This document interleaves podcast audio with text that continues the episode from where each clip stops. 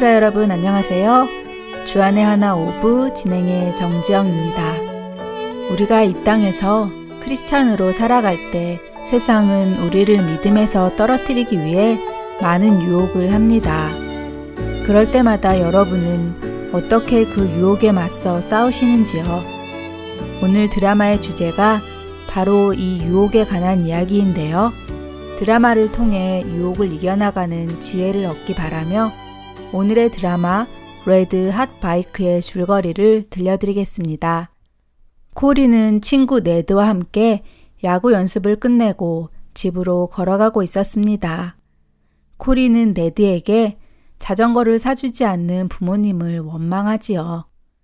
길을 걷던 둘은 공터 한쪽에 세워진 멋진 빨간 자전거 한 대를 발견하게 됩니다. 코리는 너무나도 멋진 이 자전거가 허름한 공터에 자물쇠도 없이 세워져 있는 것을 보고는 자전거를 가지고 싶은 마음이 간절해집니다. 레드는 코리에게 보는 사람도 없으니 잠깐 타보면 어떻겠냐고 권하지요. 코리도 잠시 타다가 주인이 왔을 때 돌려주면 괜찮을 것이라고 생각합니다.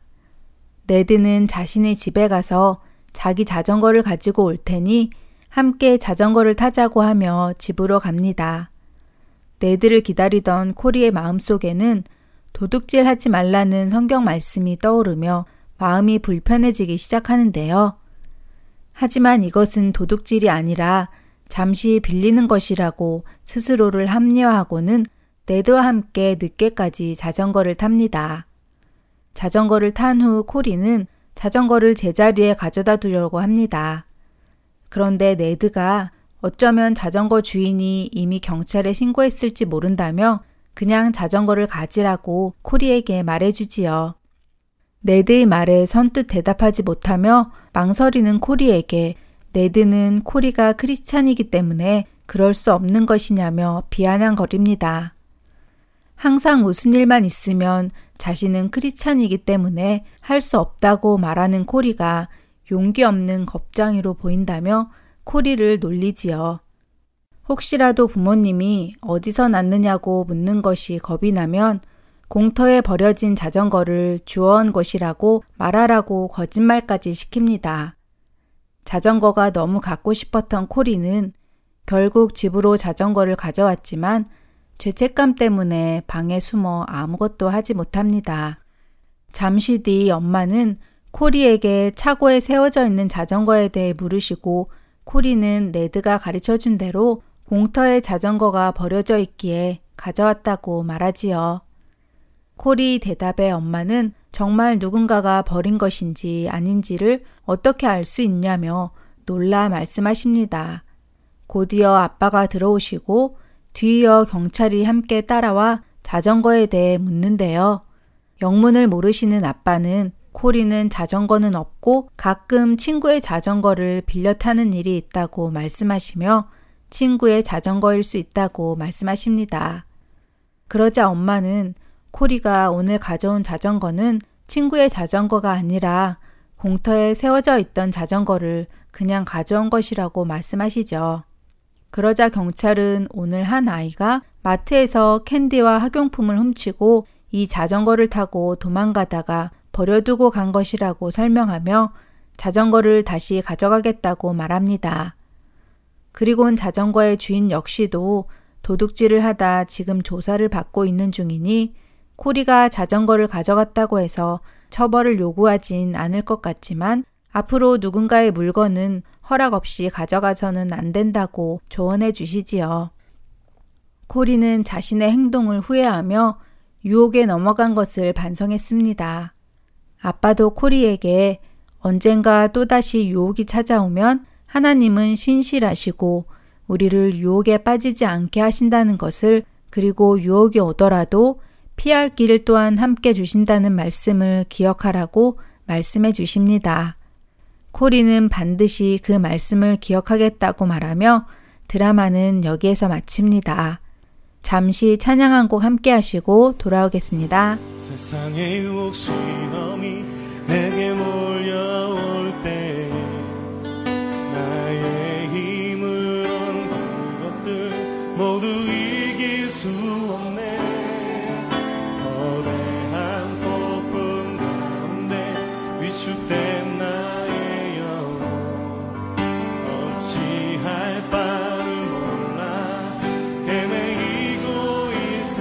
다시 한번 고백합시다. 세상의 유혹 시험이 세상의 유혹 시험이 내게 뭐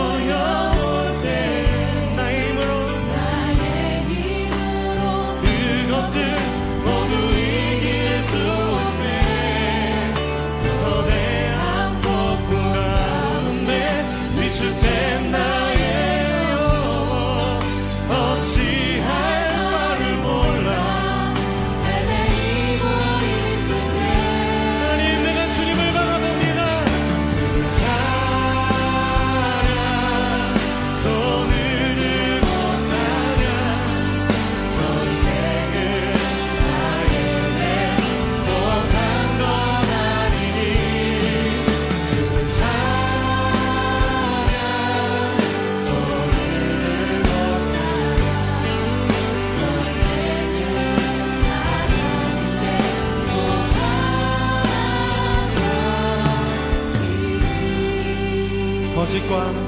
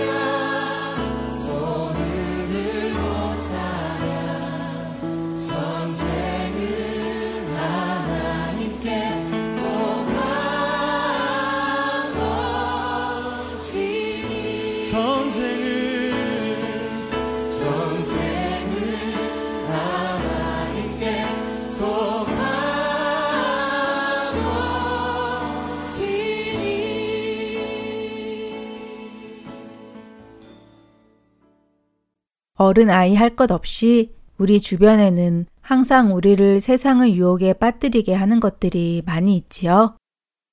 요즘에는 세상의 힘과 권력의 유혹에 넘어가서 많은 사람들이 나쁜 일을 하게 되는 경우도 있고요. 더구나 우리 아이들은 이런 세상의 잘못된 유혹에 빠질 수 있는 경우가 예전보다도 훨씬 다양해졌는데요. 드라마에서처럼 흔히 겪을 수 있는 남의 물건을 보고 갖고 싶어서 그 물건을 가져온다거나 하는 일은 아주 작은 일일 수도 있습니다. 또한 안 좋은 아이들과 어울려서 나쁜 행동을 하고 다니는 친구들도 있을 수 있겠지요. 이런 아이들의 유혹에 넘어가지 않으려고 함께 어울리지 않으면 겁장이라고 놀리기도 하니 남자아이들일 경우에 더 본인이 남자다움을 나타내기 위해서 폭력을 행할 수도 있습니다. 또한 범죄의 무게도 예전보다 점점 더 무거워지는데요. 오늘은 우리 아이들에게 크리스찬으로서 해서는 안 될 일이지만 유혹에 넘어가 하게 된 일이 있는지 먼저 나눠보시면 좋겠습니다. 여러 가지 이야기들이 나오겠지요. 그런데 왜 그 유혹에 넘어갔을까요? 애초부터 우리는 우리 스스로 사단의 유혹에서 벗어날 힘이 없는 것은 사실이기에 우리는 그 유혹에 쉽게 넘어갈 수 있는 거겠지요. 또 그것이 유혹이라는 것을 알면서도 모르는 척 그 유혹에 넘어가기도 합니다. 하지만 알고도 그런 일을 했다면 그건 하나님의 말씀보다는 나의 자아가 더 큰 생각을 차지했기에 그 유혹을 이기지 못하고 나의 생각대로 행했기 때문이겠죠.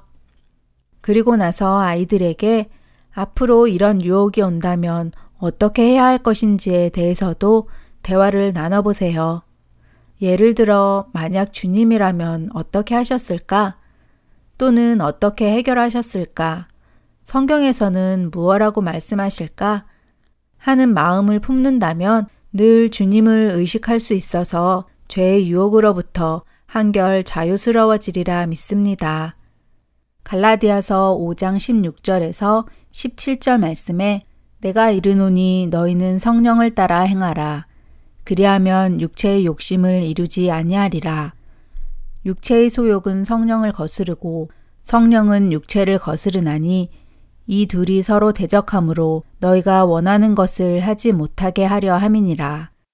하나님의 은혜의 힘은 죄의 힘보다 훨씬 능력이 있다는 사실을 우리는 알아야 합니다.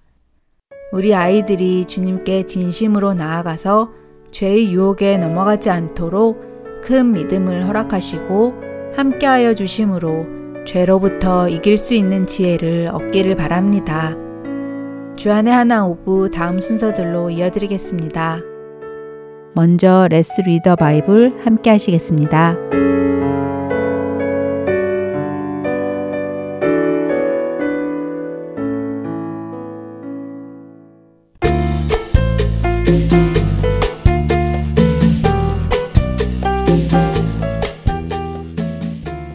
애청자 여러분 안녕하세요. 레츠리더 바이블 진행의 박재필입니다. 여러분은 하나님의 축복이 무엇이라고 생각하시나요? 건강한 것, 좋은 직업을 갖는 것, 돈을 많이 버는 것. 우리들 대부분은 이런 것들을 하나님의 축복이라고 생각합니다. 그래서 누군가 아프지 않고 건강하고 열심히 노력해서 좋은 직장을 갖고 또 많은 돈을 벌게 되면 그것이 다 하나님의 은혜이고 축복이라고 이야기합니다. 유대인들 역시 같은 생각을 가지고 있었습니다. 그들은 건강하고 좋은 직업을 갖게 되고 많은 돈을 버는 것이 모두 하나님의 축복이고 은혜라고 믿었습니다. 그런 조건을 가진 사람을 보면 그 사람은 하나님에게로부터 많은 축복을 받은 사람이라고 믿었지요. 대부분의 우리들이 생각하는 것처럼 말입니다. 그래서 유대인들은 이렇게 건강하고 좋은 직업도 가지고 있고 또 돈도 많이 번 사람은 하나님이 특별히 사랑하셔서 은혜를 주신 것이니 하나님께서 영원한 생명을 주실 것이라는 것을 의심하지 않았습니다. 물론 그럴 수도 있습니다. 건강, 좋은 직장, 부유함, 이런 것들이 하나님의 축복이며 은혜일 수 있습니다. 하지만 꼭 그럴까요? 오늘 우리가 함께 읽을 누가복음 18장에는 바로 이러한 한 사람이 등장합니다. 그는 유대인이었고 젊었습니다. 힘도 있었지요. 그는 관원이었으니까요. 또한 그는 큰 부자이기도 했습니다. 어려서부터 율법도 잘 지켰습니다. 유대인의 관점에서 볼 때 이 사람처럼 하나님의 축복을 받은 사람도 없어 보입니다.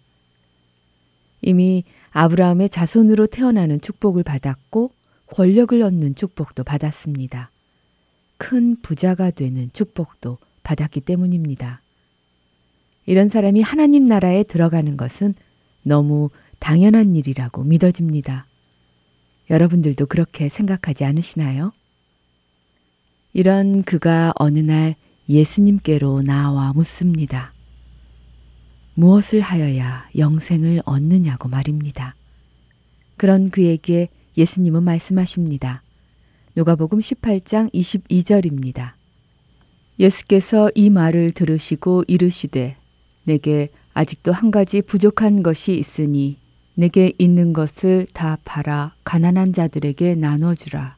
그리하면 하늘에서 내게 보화가 있으리라. 그리고 와서 나를 따르라 하시니 큰 부자였던 그 관원에게 예수님은 그의 모든 소유를 팔아 가난한 자들에게 나누어 주고 예수님을 쫓으라고 하십니다.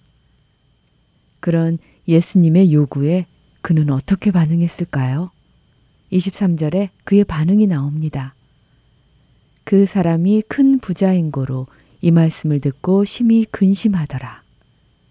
이 젊은 관원은 예수님의 말씀을 듣고 갈등합니다.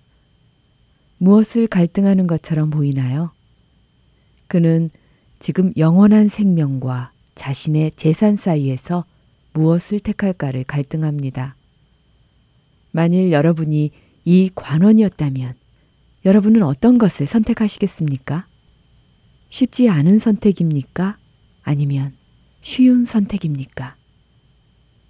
어쩌면 여러분은 나는 별로 가진 게 없어서 쉽게 영생을 선택할 수 있어요 라고 말할 수 있을지 모릅니다. 그러나 예수님을 쫓아 영생을 얻기 위해 우리가 버려야 하는 것은 꼭 재산만은 아닙니다. 우리가 사랑하는 그 모든 것들입니다. 그 어느 것도 내가 예수님보다 더 사랑해서는 안 됩니다. 내게 예수님보다 더 사랑하는 것이 있다면 우리는 예수님을 따를 수 없기 때문입니다. 혹시 예수님보다 더 사랑하는 그 무엇이 있나요? 여러분의 스마트폰, SNS, 팝뮤직, TV 드라마, 먹는 것, 노는 것, 친구, 형제 자매? 하지만 이것들 중 어느 것도 예수님보다 더 사랑해서는 안 됩니다. 이 모든 것들보다 예수님을 가장 사랑하는 우리가 되어 영생을 얻는 우리가 되기를 바랍니다. 이 시간 마치겠습니다.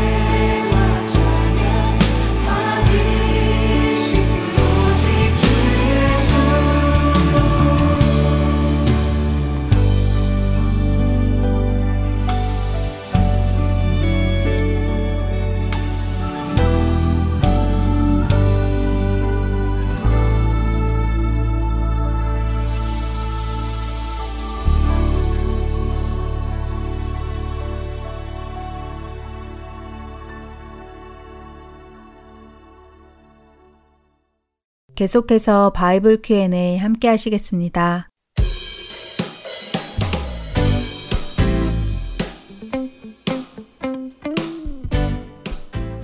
여러분 안녕하세요. 바이블 Q&A 진행의 김지영 변호사입니다.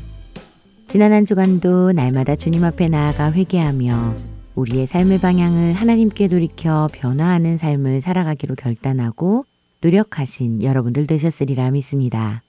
오늘도 우리 자녀들에게 어떤 궁금한 질문이 있는지 함께 들어보고 나누어 보도록 할 텐데요.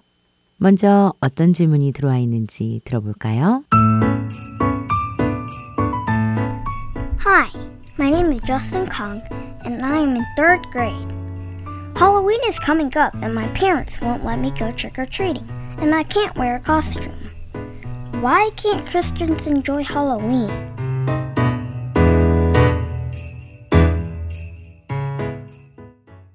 벌써 할로윈 시즌이 되었군요. 우리 어린 친구들의 입장에서는 그저 하루 재밌게 친구들과 분장을 하고 놀고 싶은 것 뿐일 텐데, 왜 트리고와 트릿도 하면 안 되는 것이고, 커스튬도 입으면 안 된다고 하는 것인지 많이 속상할 것 같네요. 지난 시간 언젠가 크리스찬이라면 그리스도를 닮아가기 위해 노력해야 한다고 이야기한 적이 있었습니다. 기억하시나요? 그리고 그렇게 예수님을 닮아가기 위해서는 내가 무엇을 보는지 또 무엇을 듣는지가 아주 중요하다고 이야기했었지요. 왜냐하면 내가 보고 듣는 것이 단순히 한 번 보고 듣는 것으로 끝나는 것이 아니라 계속해서 나의 영적인 건강에 영향을 미치기 때문이지요. 그래서 어떤 일을 하고 싶다고 하더라도 그 일이 과연 예수님 안에서 나에게 유익한 것인지 또 하나님께 기쁨이 되는 일인지를 고민해 보고 결정해야 한다고 이야기를 나누었었는데요. 자, 이 내용을 기억하고 오늘 질문에 대한 대답을 함께 생각해 보면 훨씬 이해하는 데 도움이 될 것 같네요. 그럼 이제 할로윈이 우리 크리스찬들에게 어떤 영향을 주는지 또 그 할로윈을 즐기는 것이 하나님께 기쁨이 되는 일인지 아닌지를 한번 생각해 보도록 하겠습니다. 할로윈 하면 여러분은 가장 먼저 무엇이 생각나시나요? 캔디나 초콜릿을 떠올리는 친구들도 있겠지만 아무래도 할로윈 했을 때 떠오르는 대표적인 것은 무서운 표정으로 눈, 코, 입을 조각한 호박과 징그럽고 무서운 분위기의 데코레이션들이 아닐까 싶은데요. 이렇게 무서운 장식을 하고 귀신 가면을 쓰게 된 이유는 할로윈의 유래에서 비롯되었습니다. 아주 오래전 한 부족에서는 10월 31일 밤에 죽은 자의 영혼이나 악한 마귀들이 마을 곳곳을 떠돌아다니며 사람들을 괴롭히거나 심지어 그 사람들을 데리고 죽음으로 간다고 믿었다고 하네요. 그래서 사람들은 이런 귀신들로부터 자신들을 보호하기 위해 귀신으로 분장을 했다고 하는데요. 왜 귀신으로 분장을 했을까요? 바로 나도 귀신이야 하면서 귀신을 속이기 위해서였지요. 우습지요? 귀신으로부터 자신을 지키기 위해 자신도 귀신처럼 분장을 하는 것이 말이죠. 어쨌든 할로윈에 귀신 분장을 하는 것의 이유는 나도 귀신이야, 나도 마귀야, 나도 너희와 같은 한편이야 라고 하는 것입니다. 그러니 우리 그리스도인들이 그런 분장을 따라하는 것은 당연히 안 되겠지요. 나도 마귀야 라고 해서는 안 되지 않겠어요? 물론 우리 자녀들도 이런 귀신 분장은 그리스도인으로서 올바른 행동이 아니라는 것을 알기 때문에 이렇게 무서운 분장을 하려 하지는 않는 것 같습니다. 그렇다면 무서운 분장이 아닌 영화에 나오는 멋지거나 귀엽고 예쁜 캐릭터의 분장을 하는 것은 어떨까요? 무서운 장식이나 무서운 분장만 하지 않으면 할로윈에 참여해도 되는 것일까요? 우리가 할로윈이 무엇을 기념하는 것이고 무슨 이유로 있는 것인지를 안다면 우리는 어떤 모양으로든 그 일에 참여하지 않는 것이 그리스도인다운 행동일 것입니다. 성경은 우리에게 이렇게 말씀하십니다. 데살로니가 전서 5장 22절의 말씀인데요. 악은 어떤 모양이라도 버리라. 또한 로마서 12장 2절에서는 너희는 이 세대를 본받지 말고 오직 마음을 새롭게 함으로 변화를 받아 하나님의 선하시고 기뻐하시고 온전하신 뜻이 무엇인지 분별하도록 하라. 라고 말씀하십니다. 할로윈의 태생 자체가 거룩함이 아닌 하나님의 선하심을 따라 만들어진 것이 아닌 그 어떤 모양으로든 참여하는 것 자체가 하나님께서 기뻐하실 일은 아닐 것입니다. 하나님께서는 이 세상의 악한 것은 어떤 모양으로라도 버리라고 말씀하십니다. 또한 이 세대의 풍조를 본받지 말라고 말씀하십니다. 그리고 오직 우리의 마음을 새롭게 함으로 변화를 받아 하나님의 선하시고 기뻐하시고 온전하신 뜻이 무엇인지 깊이 생각하고 분별해야 하며 행동으로까지 옮겨야 하는 것이지요. 대신 여러분들께서 기억해야 할 것이 있습니다.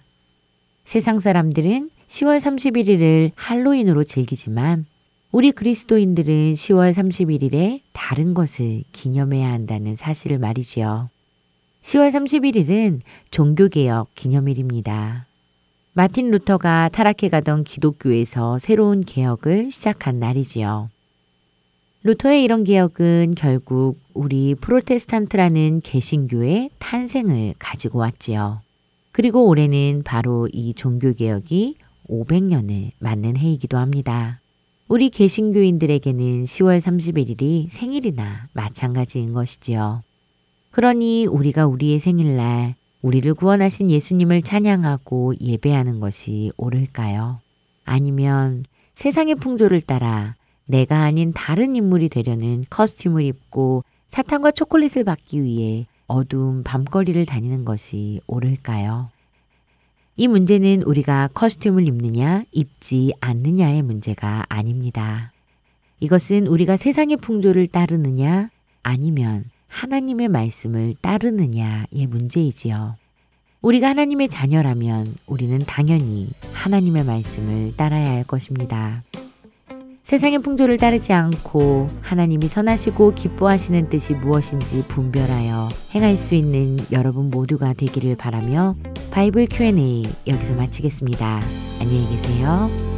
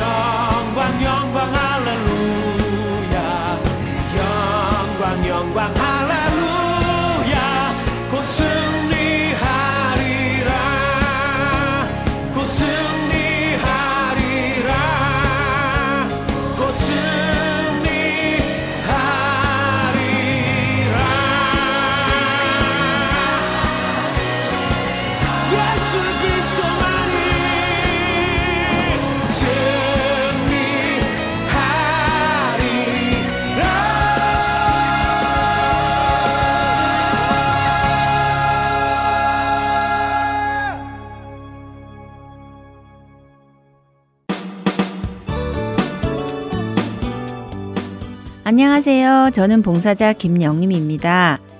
하트앤서울 복음방송에서는 생명이 담긴 복음방송 CD 발송에 동참하실 자원봉사자를 찾습니다. 매주 수요일과 목요일 오전 9시서부터 11시까지 2시간 동안 CD를 봉투에 담아 우체국에 갈 준비를 하는 작업을 합니다. 수요일이나 목요일 오전 중 하루를 정하여 이곳에 오셔서 함께 봉사하실 분들은 전화번호 602-866-8999로 연락 주시기를 바랍니다. 예수 그리스도의 복음의 능력이 여러분이 담으시는 CD 안에 담겨 전달될 것입니다.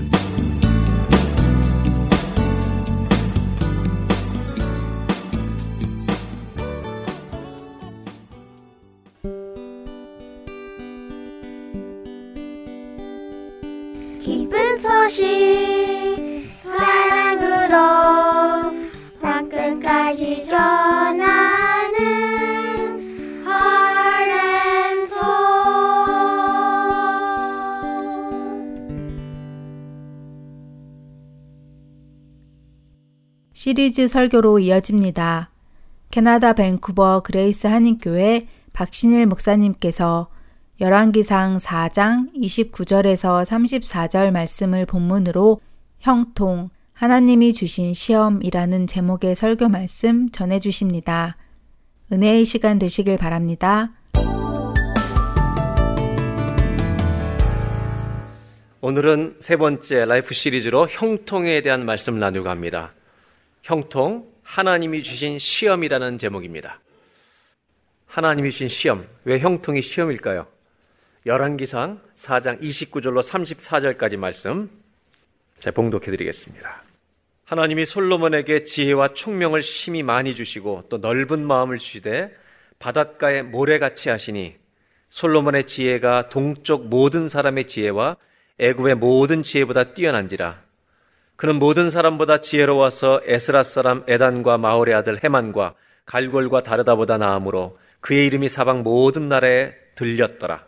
그가 잠언 삼천 가지를 말하였고 그의 노래는 천 다섯 편이며 그가 또 초목에 대하여 말하되 레바논의 백향목으로부터 담에 나는 우슬쪽까지 하고 그가 또 짐승과 새와 기어다니는 것과 물고기에 대하여 말한지라 34절 다 같이 봉독합니다. 사람들이 솔로몬의 지혜를 들으러 왔으니 이는 그의 지혜의 소문을 들은 천하 모든 왕들이 보낸 자들이더라. 아멘. 지난 한 주간 동안 여러분에게는 무엇이 최고의 화제였습니까? 저한테 좀 물어봐 주실래요? 저에게 지난 주간의 관심사는 주님이었습니다. 여러분 세상에 아무리 큰 뉴스가 많이 일어나도 우리의 최고의 관심사는 주님이어야 할 줄로 믿습니다. 오늘 저는 솔로몬의 여정에 대한 말씀을 좀 드리려고 합니다. 저는 솔로몬을 읽으면서 혼돈스럽습니다. 하나님의 축복을 어쩌면 가장 많이 눈에 보이는 가시적인 축복과 형통을 가장 많이 받은 사람이 어떻게 그렇게 몰락할 수 있을 것입니까? 솔로몬을 읽으면 괴롭습니다.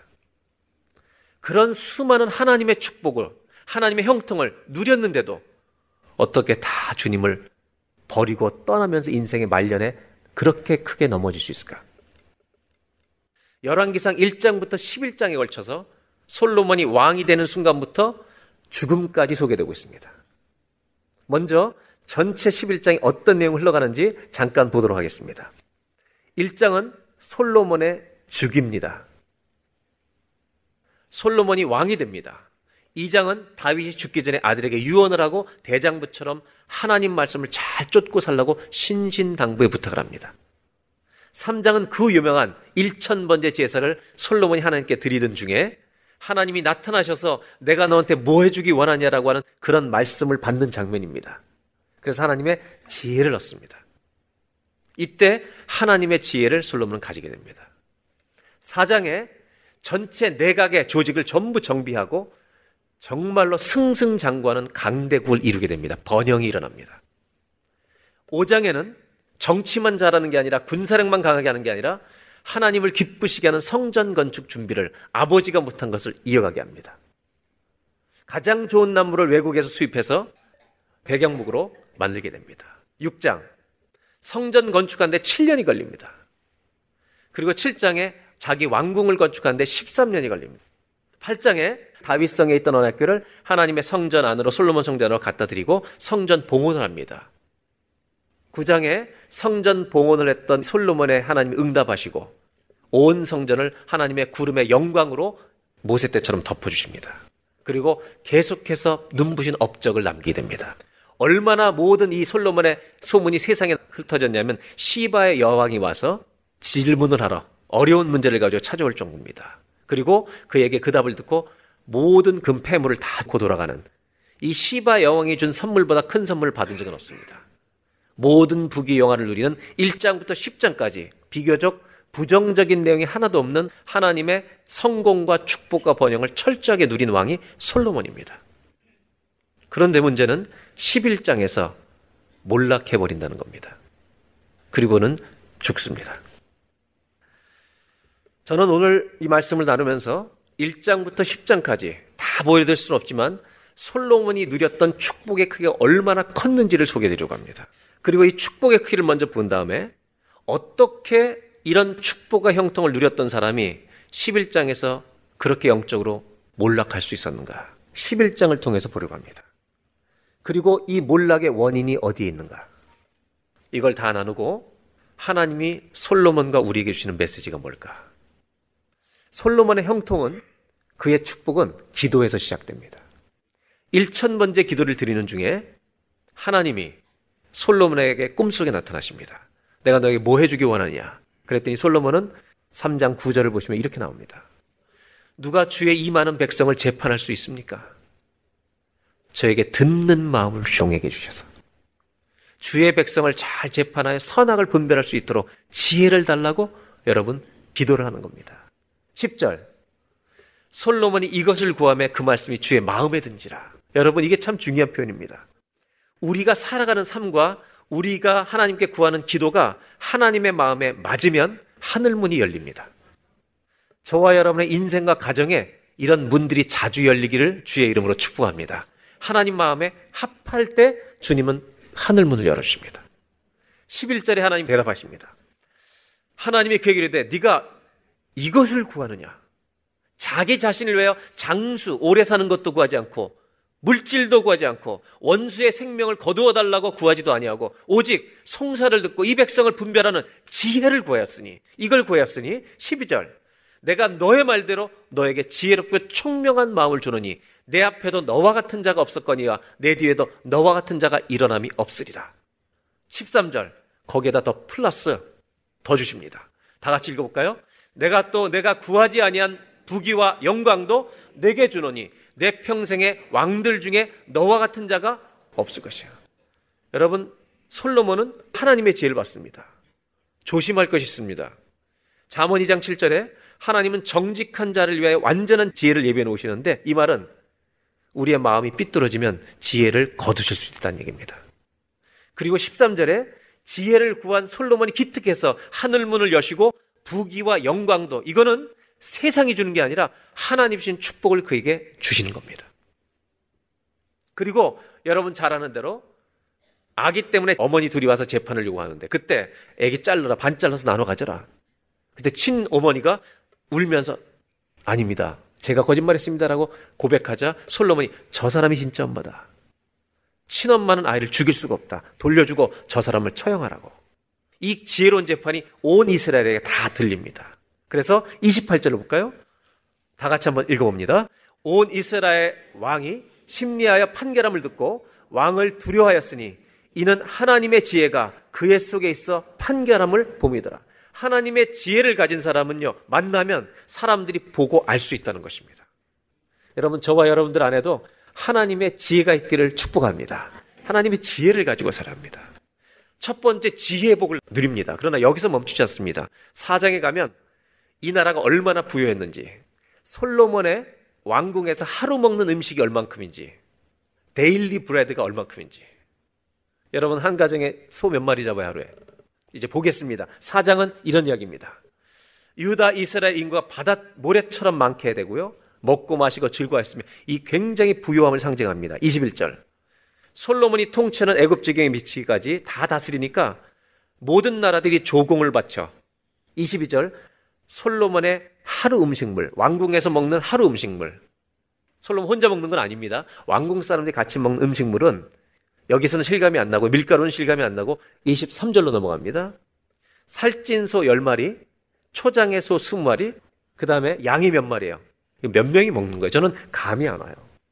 이 엄청난 숫사슴, 노루, 암사슴, 살찐 새까지. 이게 하루 양식입니다. 24절. 솔로몬이 그강 건너편 딥사에서부터 가사까지 더 놀라운 것은요. 모든 민족과 평화를 누립니다. 부유하고 평안까지 해요. 25절. 다 같이 한번 몽동합니다. 솔로몬이 사는 동안에 유다와 이스라엘이 단에서부터 부엘세바에 이르기까지 각기 포도나무 아래와 무화과 나무 아래서 평안히 살. 지혜도 있고 부도 있고 영화도 있고 평안도 누리고 하나님 주신 온전한 축복을 지금 누리고 있는 중입니다. 저는 이런 생각이 들어서 이걸 읽으면서 너무 많이 주신다. 그런데 이런 부를 누리고 어떻게 타락할까? 이런 축복을 체험하고 성전을 질 때요.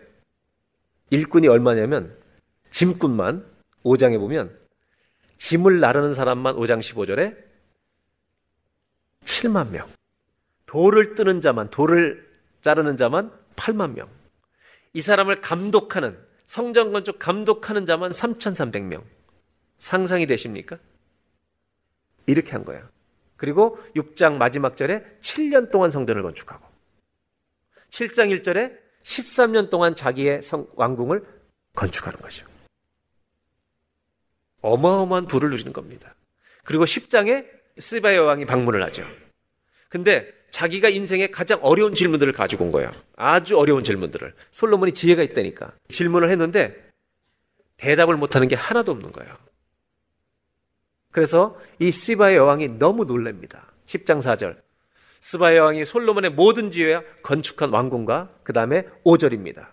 상의 식물과 그 신하들의 좌석, 시종들의 시립한 거, 관복, 술관원들과 여호와의 성전에 올라가는 성전 올라가는 층계를 보고 감동되어 지금 우리 새로운 개혁에는 번역을 잘 해놨어요.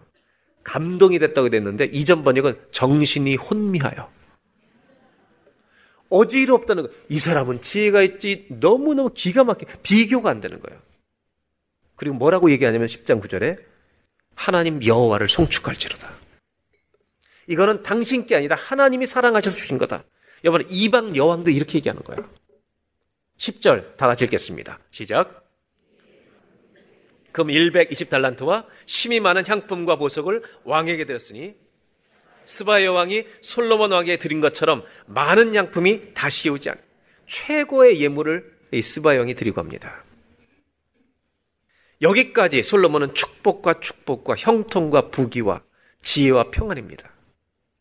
10장까지 이런 인생을 누렸던 솔로몬이 11장에서 무너지기 시작합니다. 1절을 보겠습니다. 11장. 솔로몬 왕이 바로의 딸 외에 이방의 많은 여인을 사랑하였으니 바로의 딸 외라고 하는 말은 뭐냐면 솔로몬이 국가 간의 정치적 평화를 위해서 정략 결혼을 시작한 겁니다. 그 중에 첫 번째로 들어온 여인이 애굽의 바로의 딸과 결혼한 겁니다. 그리고 각 나라들마다 왕족들의 딸들과 결혼해서 안정을 꾸미기 시작합니다. 무슨 얘기를 하고 있는 거냐면 하나님의 약속으로 받은 축복인데 약속보다 내 정치적인 계획이 훨씬 더 안전해 보이는 거예요.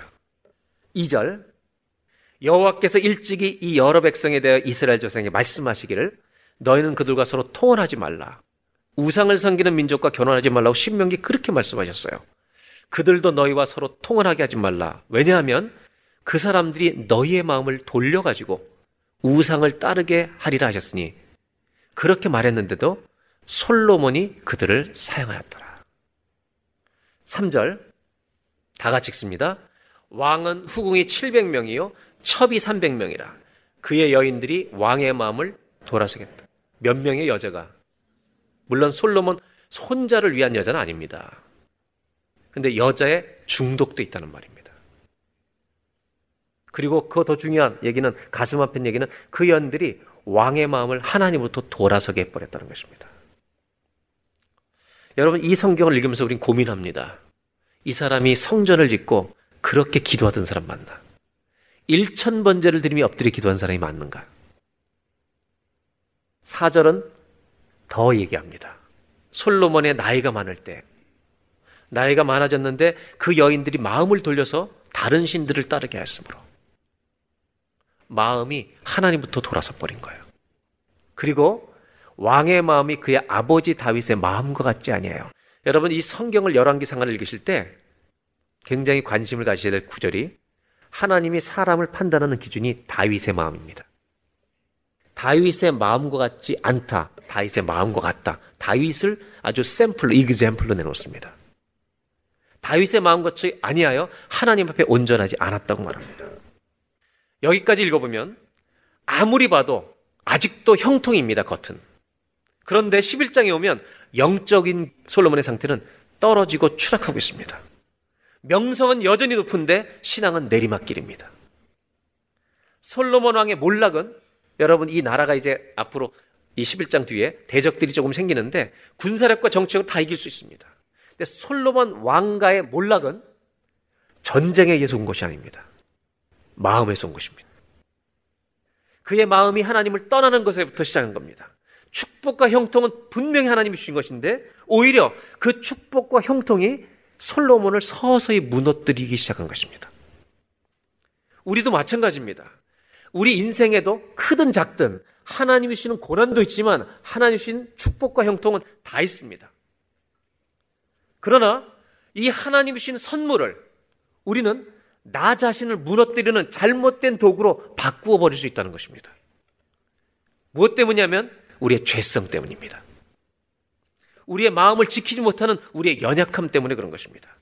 그래서 형통은 형통은 종종 많은 사람들에게 축복의 도구가 아니라 시험의 도구가 될 때가 참 많다는 겁니다.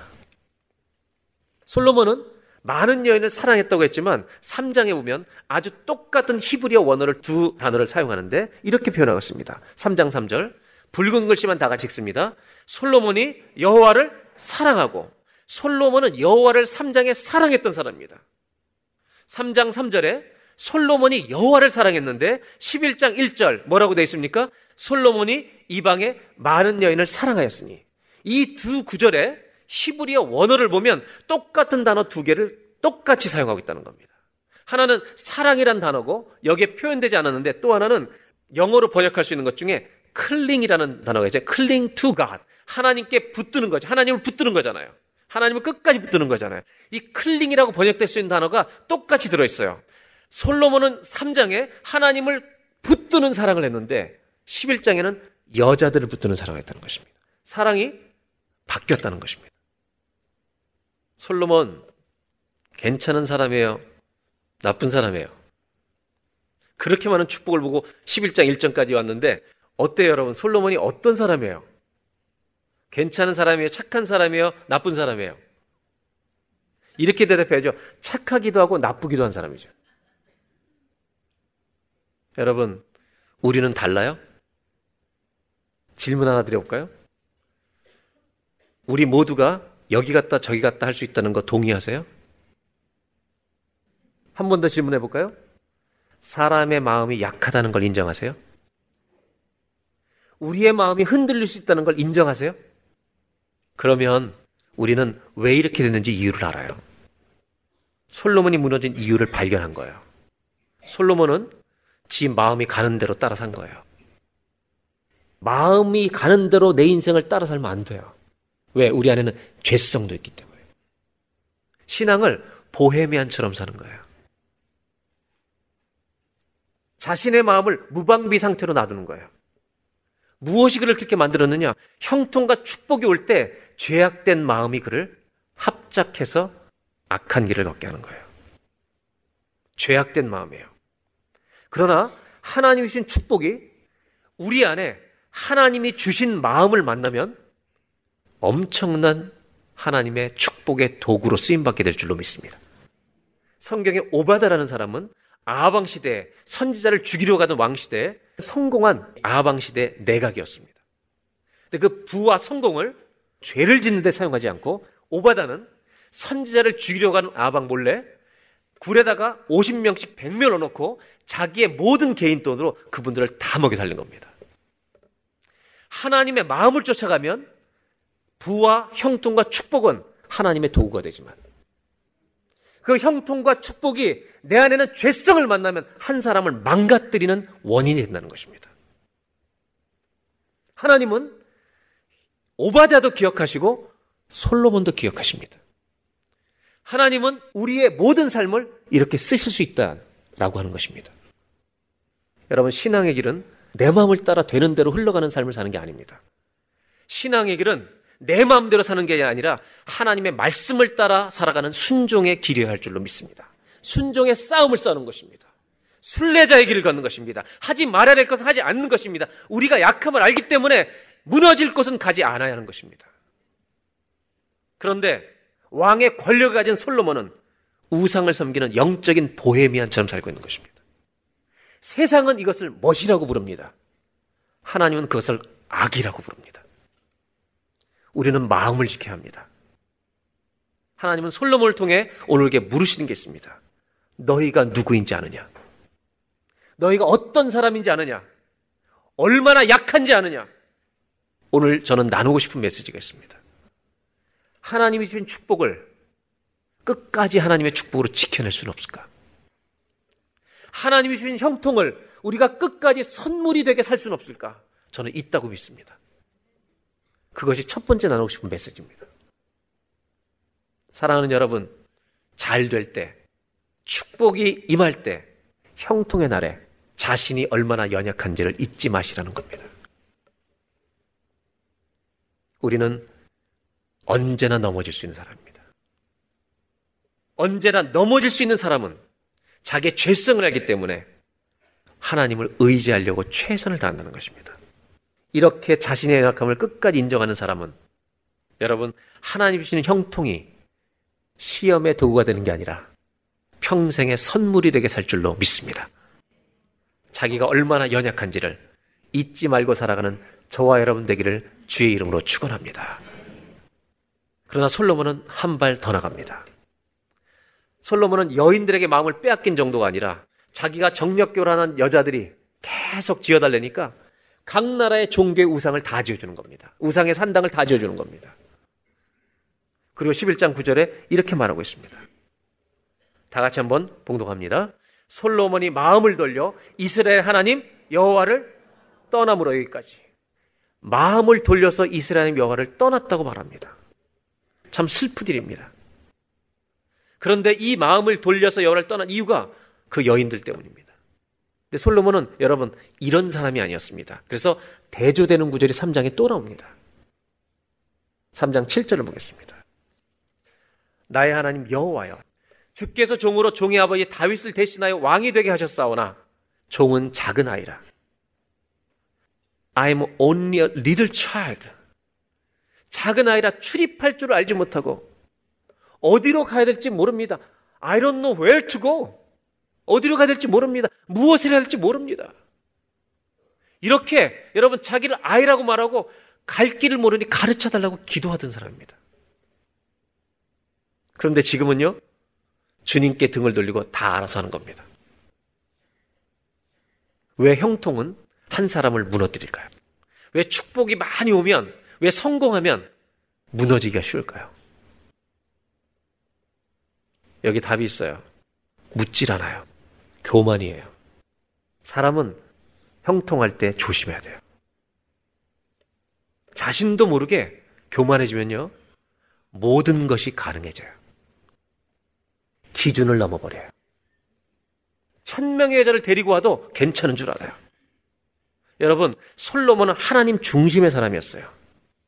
형통하니까 내가 중심이 돼요. 만약에 하나님 중심이라면 그 여인 한 사람 한 사람이 소중한 줄 알았다면 어떻게 천 명을 물건처럼 데려와요? 교만이죠. 사람은 형통하거나 높은 지위에 오르게 되면 아무렇게나 해도 되는 줄 알아요. 사람의 교만은 하늘을 찌르는 거예요. 근데 고마운 것은 솔로몬이 전도서 마지막 1장과 12장 보면 이런 깊은 말씀을 남겨요.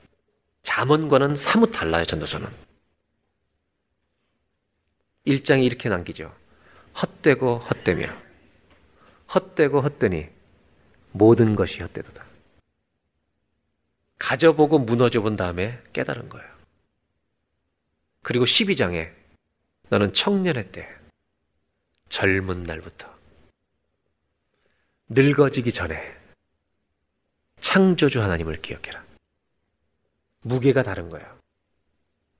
만일 전도서가 솔로몬의 작품이라면, 정말 전도서가 솔로몬이 쓴 거라면 그의 인생의 말년에 어떤 변화가 있었던 것이 분명해요. 저는 전도서를 통해서 솔로몬을 비춰보면 형통의 날에 어떻게 살아야 되는지 주시는 메시지가 있어요. 어떻게 주님이 주신 형통을 끝까지 선물로 가져갈 수 있을까요? 시험이 되지 않도록, 저주가 되지 않도록.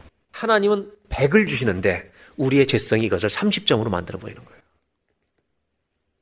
저는 두 번째 나누고 싶은 게 이거예요. 여러분, 형통의 날에 끝까지 겸손하십시오. 왜 겸손이 중요하냐? 겸손한 사람들 묻는 거예요. 길을 몰라요. 나는 아이라. 하나님이 다윗을 기뻐하셨던 건 이거죠.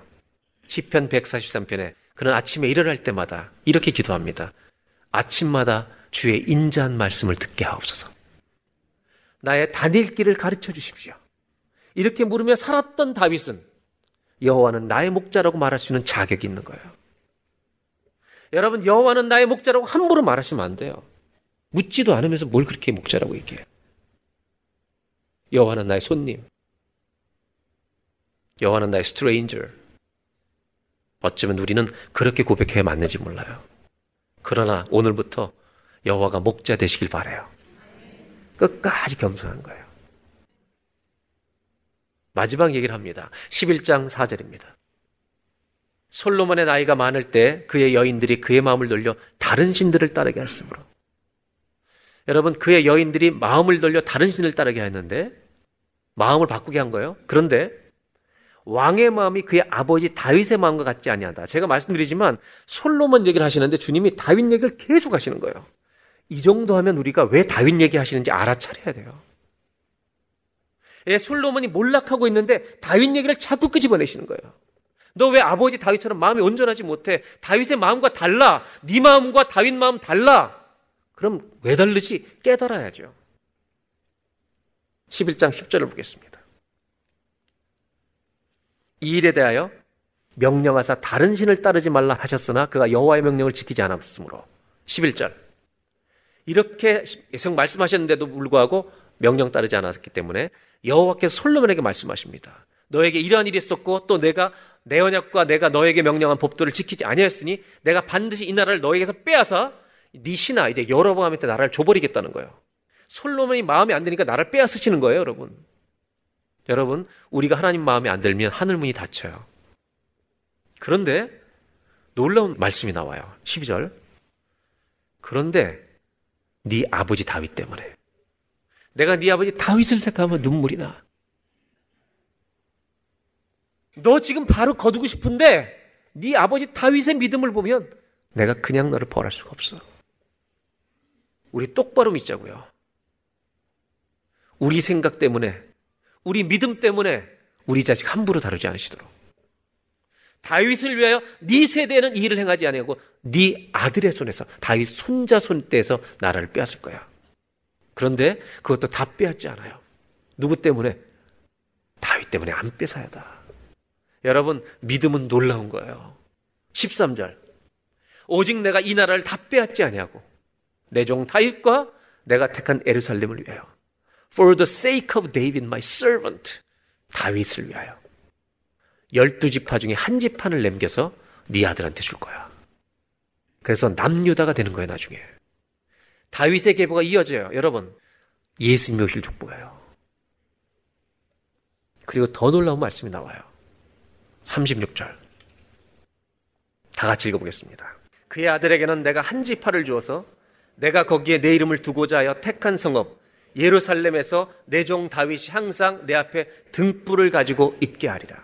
저는 다윗 얘기를 왜 하시는지 여기서 결정적으로 깨닫게 됐어요. 솔로몬의 아들에게 한 지파를 준다는 거예요.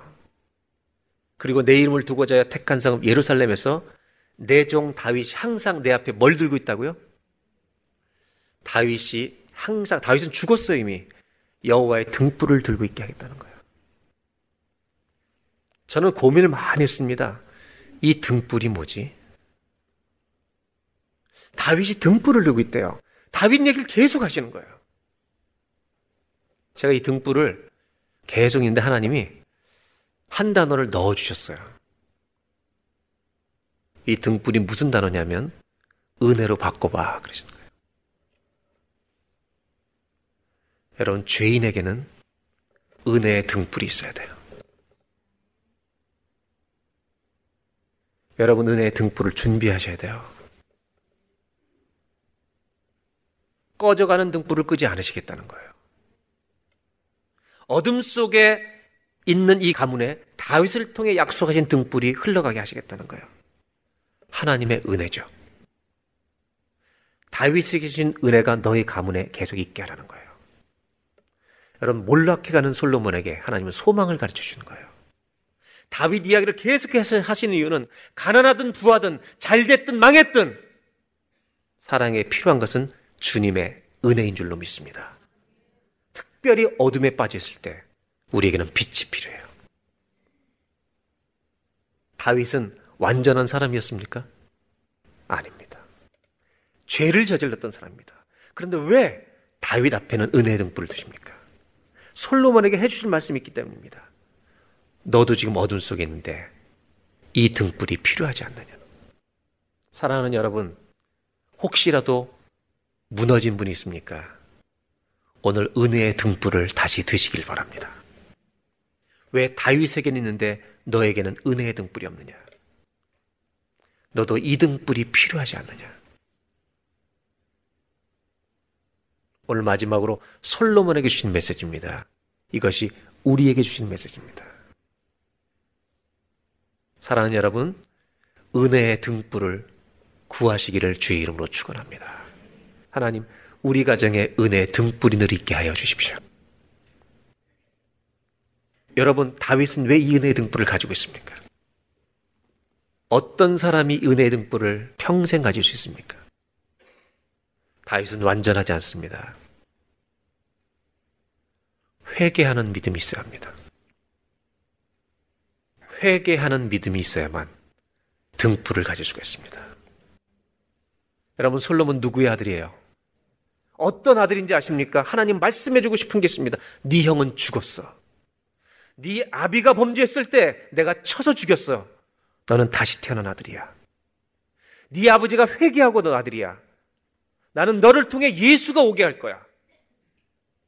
너는 새 사람으로 살아야 돼. 이렇게 살 사람이 아니야. 그를 볼 때마다 주님은 하나님의 은혜를 보고 싶으셨어요. 은혜라고 하는 것은 뭐냐면 절망에 갇혀 있는 한 아이에게 열망으로 가득 찬 아버지가 아무 조건 없이 달려와서 껴안아 주시는 거예요. 하나님은 솔로몬에게 말씀하고 계시는 거예요. 11장에서. 나 너를 안아주고 싶다. 나 너를 껴안아주고 싶어. 너 왜 이렇게 무너졌니? 그리고 아버지의 등불, 은혜의 등불, 너도 갖게 해주고 싶다. 우리는 예수님 때문에 다시 산 사람이에요. 반드시 은혜의 등불이 가정마다 있기를 바랍니다. 여러분, 은혜의 등불은 데이빗, 다윗의 등불이에요. 요셉은 창고가 있어요. 요셉은 창고가 있고 다윗은 등불이 있어요. 요셉의 창고는 요한복음 6장에 생명의 떡으로 오신 예수 그리스도. 다윗 등불은 빛으로 오신 예수 그리스도. 예수가 계셔야 등불이 있는 거예요. 마지막 말씀을 좀 읽고 마치려고 합니다. 11장 42절. 솔로몬이 그 열조와 함께 자매. 솔로몬이 예루살렘에 사신 지가 40년, 아버지도 40년, 솔로몬도 40년. 43절 다 같이 함께 봉독합니다. 시작. 솔로몬이 그의 조상들과 함께 자매 그의 아버지 다윗의 성읍에 장사되고 그의 아들 루오보암이 대신하여 왕이 되니라. 솔로몬이 그들과 함께 잔다는 말은 죽었다는 말이잖아요. 솔로몬이 그 부귀영화를 누렸던 사람 솔로몬도 그와 함께 죽는구나. 여러분 안 죽으실 분 있어요? 우린 다 죽어요. 성경이 무슨 얘기를 하시는지 아세요? 마지막으로 우리가 다 죽으면 하나님의 심판대 앞에 설 거예요. 그런데 여러분 잘 들으세요. 등불을 가진 자만이 심판을 이겨요. 무슨 등불이냐면 은혜의 등불이에요. 은혜의 등불을 준비하셔야 돼요. 그 사람은 심판을 넘어 하나님의 영생에 들어가게 될 거예요. 그리고 하나님이 저에게 마지막으로 망치처럼 때리면서 주신 말씀이 있었어요. 솔로몬은 죽었다. 너도 죽을 거지. 네, 주님. 너 육신이 죽기 전에 우리 모두에게 말씀하시는 거예요. 우리 모두가 인생을 마치기 전에 여러분 우리들이 죽기 전에 하나님 말씀하신 게 뭔지 아세요? 망치처럼 때리신 게 네 자아가 죽어야 돼. 호흡 마치기 전에 자아를 죽여라. 여러분 우리 인생 마치기 전에 날마다 나를 죽이는 은혜가 있길 바랍니다. 하나님 앞에 서는 날 은혜 등불을 들고 천국에 들어가는 감격이 있기를 주의 이름으로 축복합니다. 하나님, 우리가 누구인지 알게 하여 주십시오. 얼마나 연약한 자인지 깨닫게 하여 주십시오. 여호와를 뜨겁게 사랑했다가 세상을 뜨겁게 사랑할 수 있는 죄성을 가진 자라는 것을 날마다 알게 하여 주십시오. 그래서 끝까지 하나님 겸손하게 하여 주옵소서. 저는 아이입니다. 어디로 가야 할지 무엇을 해야 할지 모릅니다. 이 기도가 우리 가슴에 매일 살아있게 하여 주시옵소서. 우리의 교만을 깨뜨려 주십시오, 하나님. 하나님은 왜 솔로몬에게 다윗 얘기를 자꾸 하십니까? 완전해서가 아닙니다. 그런 나의 은혜를 입은 자다. 회개하는 믿음을 가졌느니라. 오늘 솔로몬처럼 살고 있는 자들을 향해 주님 말씀하십니다. 내가 너를 껴안아 주면 안 되겠느냐? 내가 이 은혜의 등불을 너에게 주고 싶은데 나에게 돌아오면 안 되겠느냐? 하나님 주님을 향하여 달려가도록 도와주시옵소서. 주님을 향해서 마음을 등을 돌리는 자가 아니라 주님께로 향하는 자가 되게 하여 주시옵소서. 우리 모두 은혜의 등불을 준비하고 하나님의 심판을 이기며 천국에 들어가는 주의 백성들 되게 하여 주시옵소서. 예수님의 이름으로 기도하옵나이다.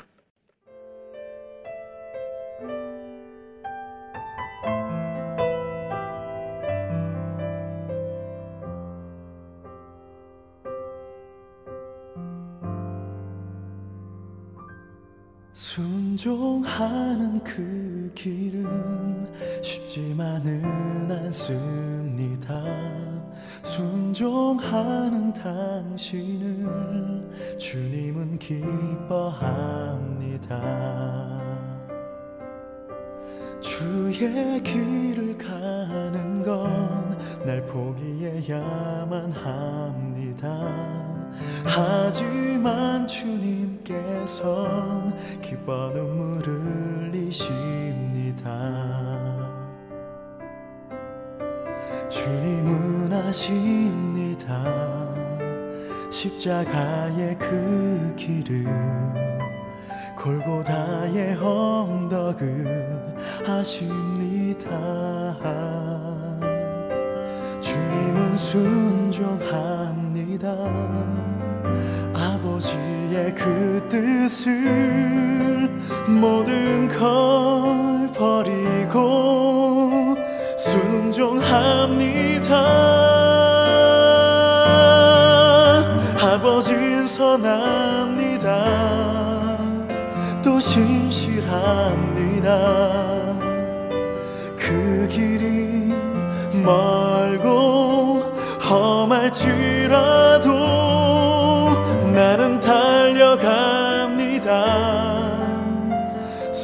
순종합니다. 그 길의 끝엔 기쁨과 평안 승리가 있습니다.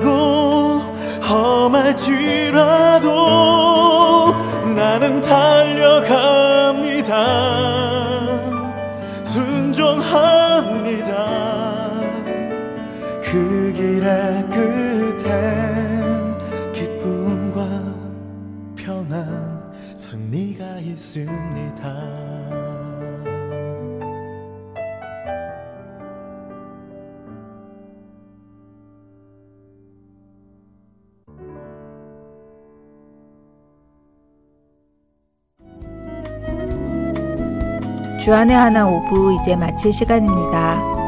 매 순간순간 밀려오는 수많은 유혹과 마귀의 시험에서 성령을 따라 승리하시는 한 주간 되시길 바라며 저는 다음 주에 다시 찾아뵙겠습니다. 지금까지 진행의 정지영이었습니다.